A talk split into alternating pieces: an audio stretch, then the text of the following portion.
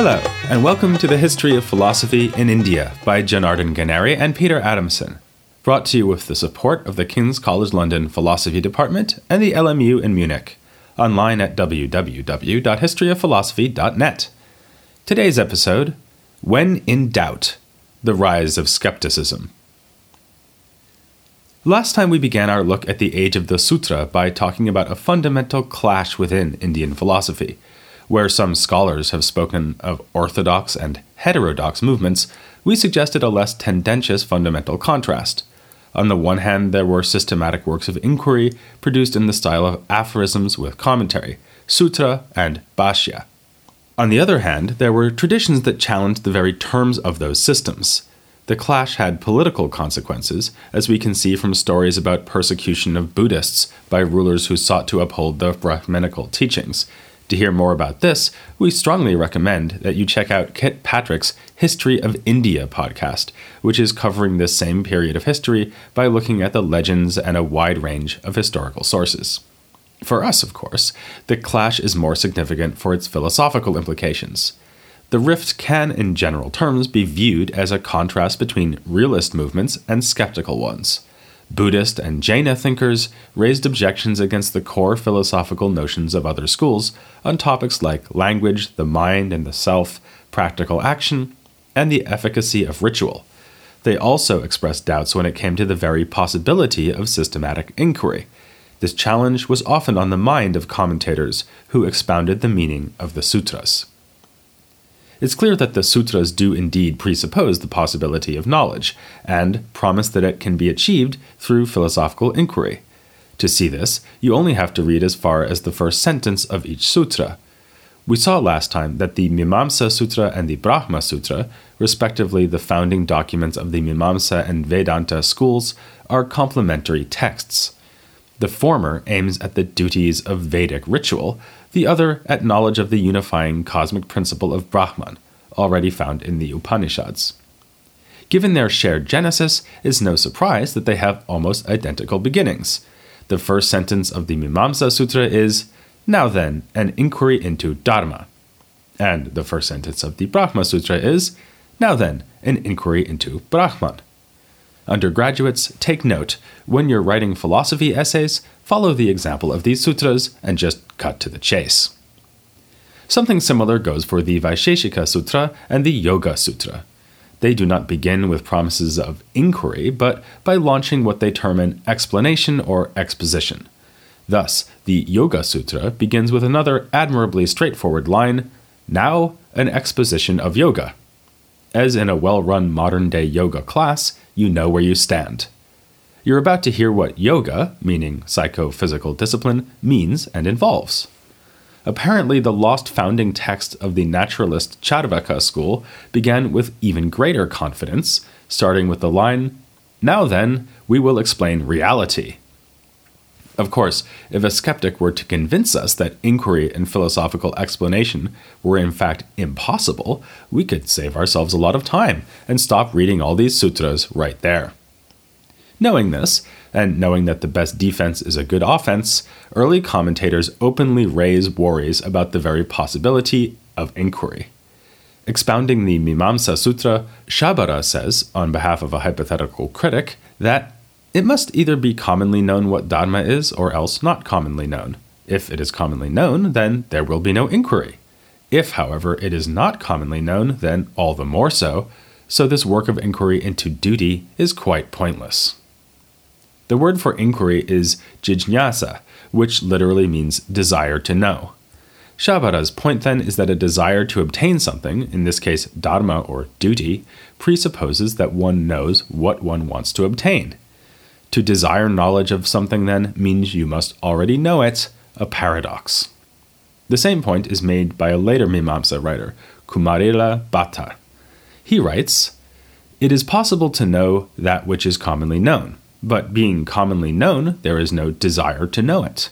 On the other hand, that which is not commonly known, being impossible to know, is all the more not a possible object of a desire to know."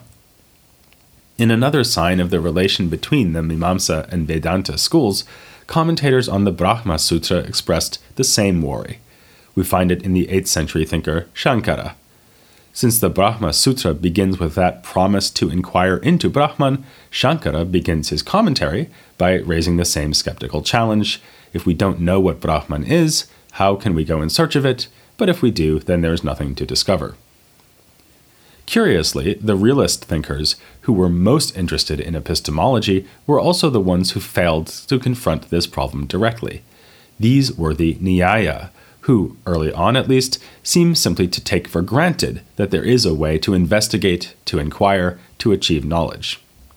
They are keenly interested in establishing a method by which to answer the sort of questions you probably ask yourself all the time, like, is yonder entity a man or a tree stump? They are less interested in the still more abstract question whether there could even be such a method. For the Nyaya, then, doubt is not a state of epistemological paralysis. It is a state in which one already has partially grasped an object so that it can be the target for further questioning. The puzzle of inquiry does not even arise. But if you're a faithful listener to the History of Philosophy podcast, you'll probably remember someone else who did raise the puzzle that Shabara, Kumarila Bhatta, and Shankara all worried about: Plato. In his dialogue, The Meno, he has Socrates confront an identical puzzle, to the effect that one would need to have knowledge of something in order to inquire into it.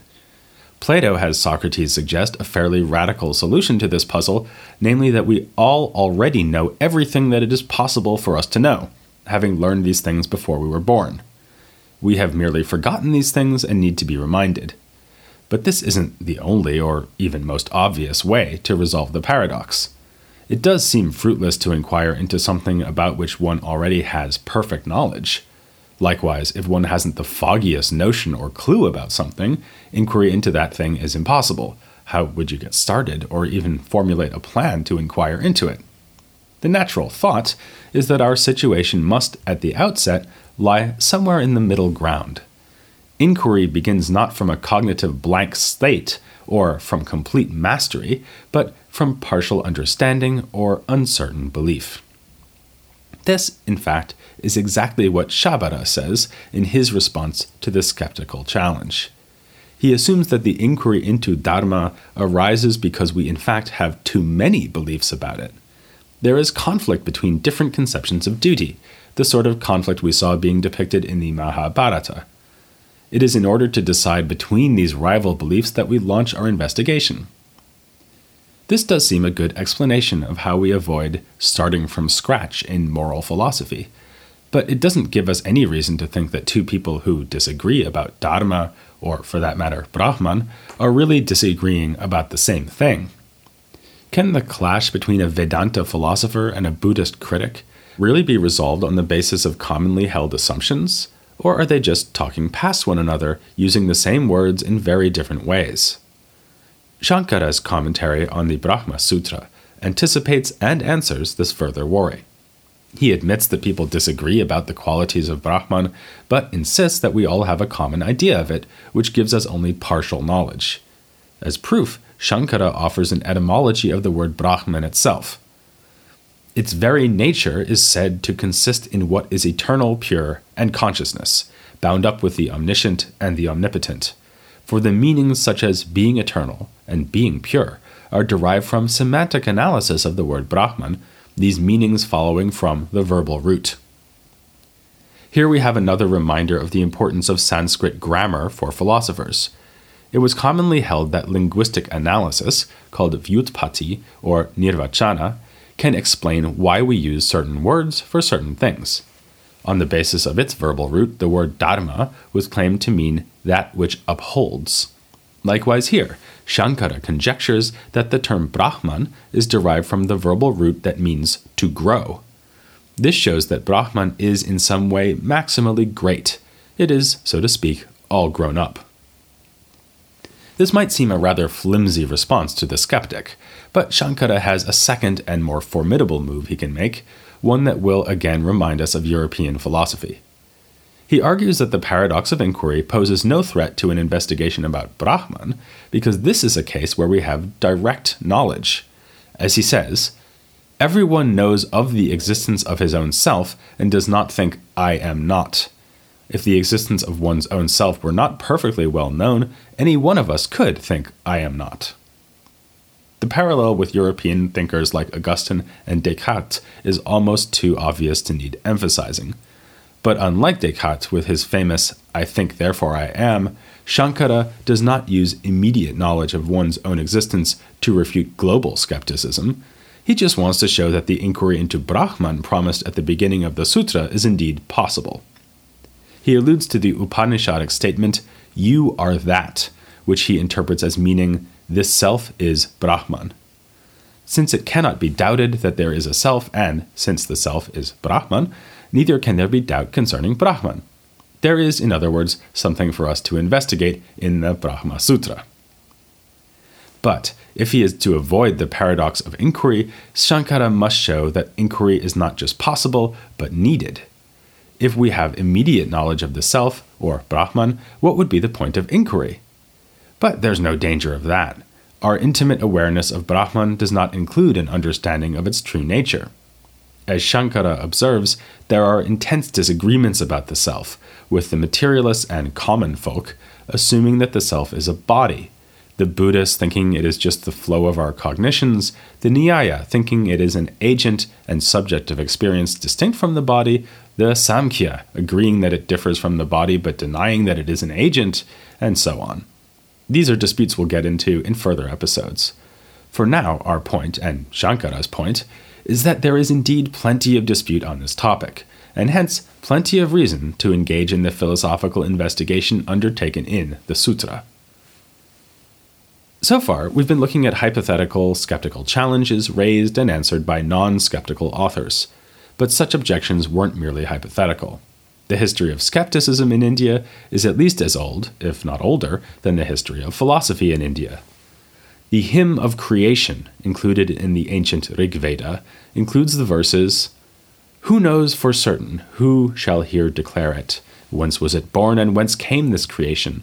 The gods were born after this creation, then who can know from whence it has arisen? None knoweth whence creation has arisen, and whether he has or has not produced it. He who surveys it in the highest heaven, he only knows, or perhaps he does not. Here, the Rigveda suggests that the secrets of creation may elude even the gods.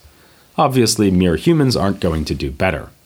There are skeptical thoughts, too, in some of the Upanishads, which occasionally propose the idea that mystical insight is the only way to overcome the limitations on human knowledge.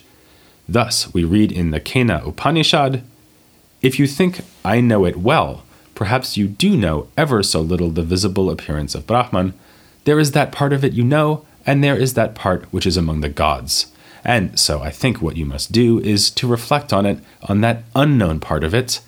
I do not think that I know it well, but I know not that I do not know. Who of us knows that? He does know that, but he knows not that he does not know. But the skeptical challenges that really worried the Mimamsa and Vedanta thinkers were not the ones they found in their own sacred texts. From the moment they arose, the dissident Shramana movements were using philosophical arguments to undermine the claims of Vedic authority. Even the authors of epic literature were unsettled enough to respond. So, in the Mahabharata, the god Indra ruefully remarks, I used to be scholarly, a reasoner, a scorner of the Veda. I was pointlessly fond of critical inquiry and the science of argument. I used to make declarations on the basis of logic, in assemblies, speaking with reasons. I harangued the Brahmins and was rude during the Vedic recitations. I was an unbeliever, skeptical about everything, and, though stupid, I thought myself wise. Though the Buddhists are frequently going to adopt the skeptic's role in coming centuries, the Buddhist canon also contains passages condemning skeptical thinkers. The Buddhist Nikaya mentions such a skeptic named Sanjaya, and has this to say about him, By reason of his dullness and stupidity, when questioned on this or that matter, he resorts to verbal jugglery or eel-wriggling, saying, If you ask me whether there is a next world, then if it were to occur to me that there is a next world, I would pronounce that there is a next world. Yet I do not say so. I do not say thus. I do not say otherwise. I do not say no. I deny the denials. Skepticism doesn't get much more slippery than this. Unlike Nancy Reagan, Sanjaya's policy wasn't just say no, but to disavow even such naysaying. Together with the development of systematic philosophy in the age of the Sutra, we see the rise of rival forms of skepticism. Three great critical thinkers of this and later periods are Nagarjuna, who lived in the 2nd century AD, the 9th century thinker Jayarashi, and in the 12th century Sri Harsha. Of these three, only Jayarashi can be called a skeptic in the sense of completely withholding all belief.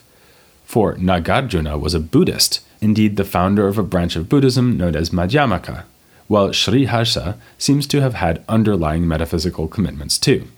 But all three use skeptical arguments against an idea cherished by other thinkers of their times, that we can not only know things, but also know that we know those things. It may seem simply obvious that knowledge is reflective in this way. If I know there is a giraffe in the room, then I must also know that I know there is a giraffe in the room. But as our three skeptics pointed out, it is far from obvious. Suppose I ask you how you know there is a giraffe in the room. You might say, well, I haven't gone into the room myself, but I have it on good authority that there is a giraffe in there. I was told by my friend who is a zookeeper, and he ought to know. But if pressed, you would probably admit that testimony is sometimes misleading or outright fallacious. So even while still believing that there is a giraffe in there, you might now be willing to concede that you aren't actually sure that you know there is a giraffe in there.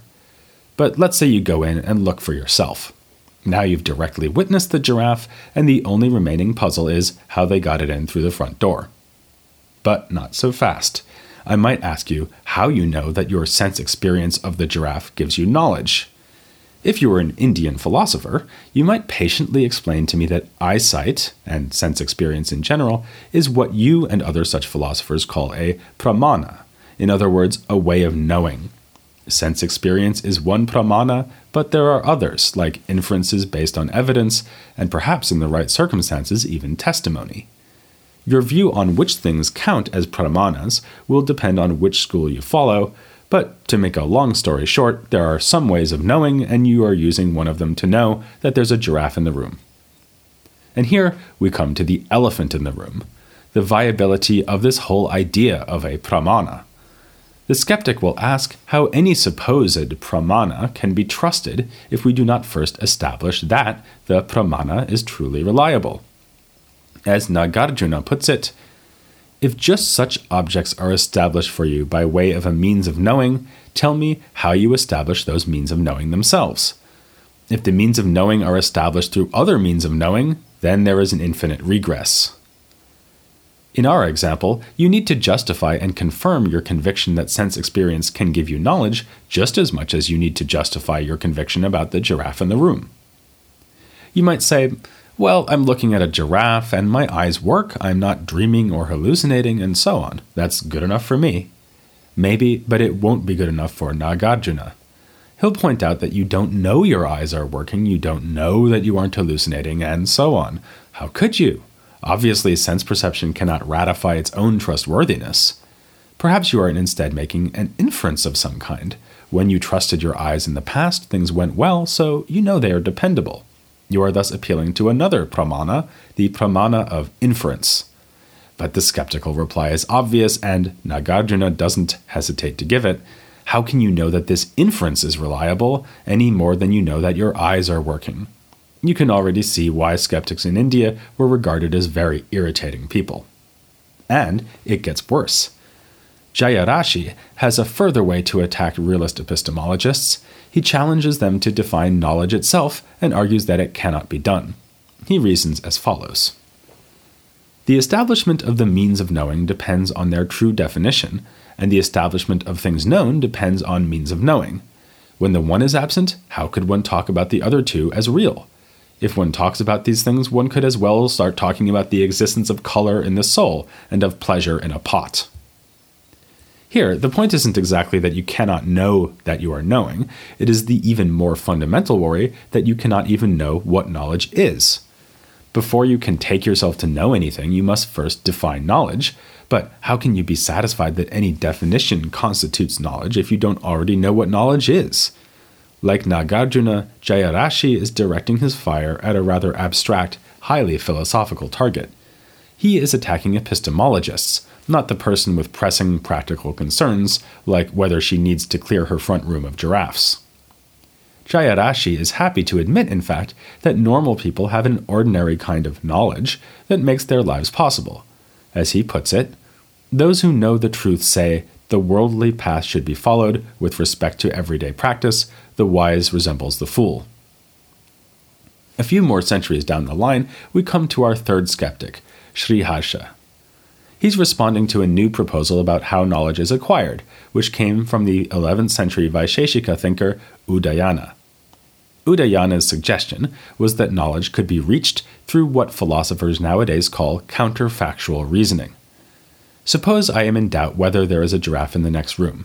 I might reason as follows. If there were a giraffe in there, I would smell it. Yet no unmistakable fragrance of giraffe hangs in the air. I conclude that the room is giraffe-free. This sort of inference looks eminently reasonable. Indeed, it looks to be a big part of what reasoning is. But Sri Harsha is, as you might guess by now, skeptical. He points out that counterfactual inferences themselves stand in need of justification. In our example, I am only able to rule out the presence of the giraffe in the next room by invoking the rule, if there were a giraffe there, I would smell it. But what makes me so certain about that? Again, the threat of a regress looms as every inference I make seems to call for some further inference to ground it, a new inference that will be no more secure than the first. It's a familiar fact that these sorts of paralyzing skeptical challenges are, in real life, not paralyzing at all. We just saw that Jayarashi believed his skeptical arguments would leave ordinary, everyday knowledge standing. In the European tradition, too, skeptics have cheerfully gotten on with their business, acting for all the world as if they have the sorts of beliefs their arguments seem to undermine. This was true of ancient skeptics like Sextus Empiricus, and David Hume famously jettisoned his skeptical worries when he left his study. But ancient Indian thinkers of the Shramana traditions did pose other skeptical challenges which had more practical implications. They questioned the efficacy of Vedic ritual and the reality of the supernatural entities such rituals seemed to presuppose. This was no abstract musing on the possibility of knowledge in general, but a gauntlet thrown down against the elite of the Brahminical tradition. Thinkers of the Mimamsa and Nyaya schools rose to the challenge. The thinkers of Mimamsa, especially, insisted that the Vedas are an indispensable source of vital truths that could be attained in no other way. So, sacrifice a bit more of your time to join us for the next episode, as we look at these debates over ritual and the supernatural, here on The History of Philosophy in India.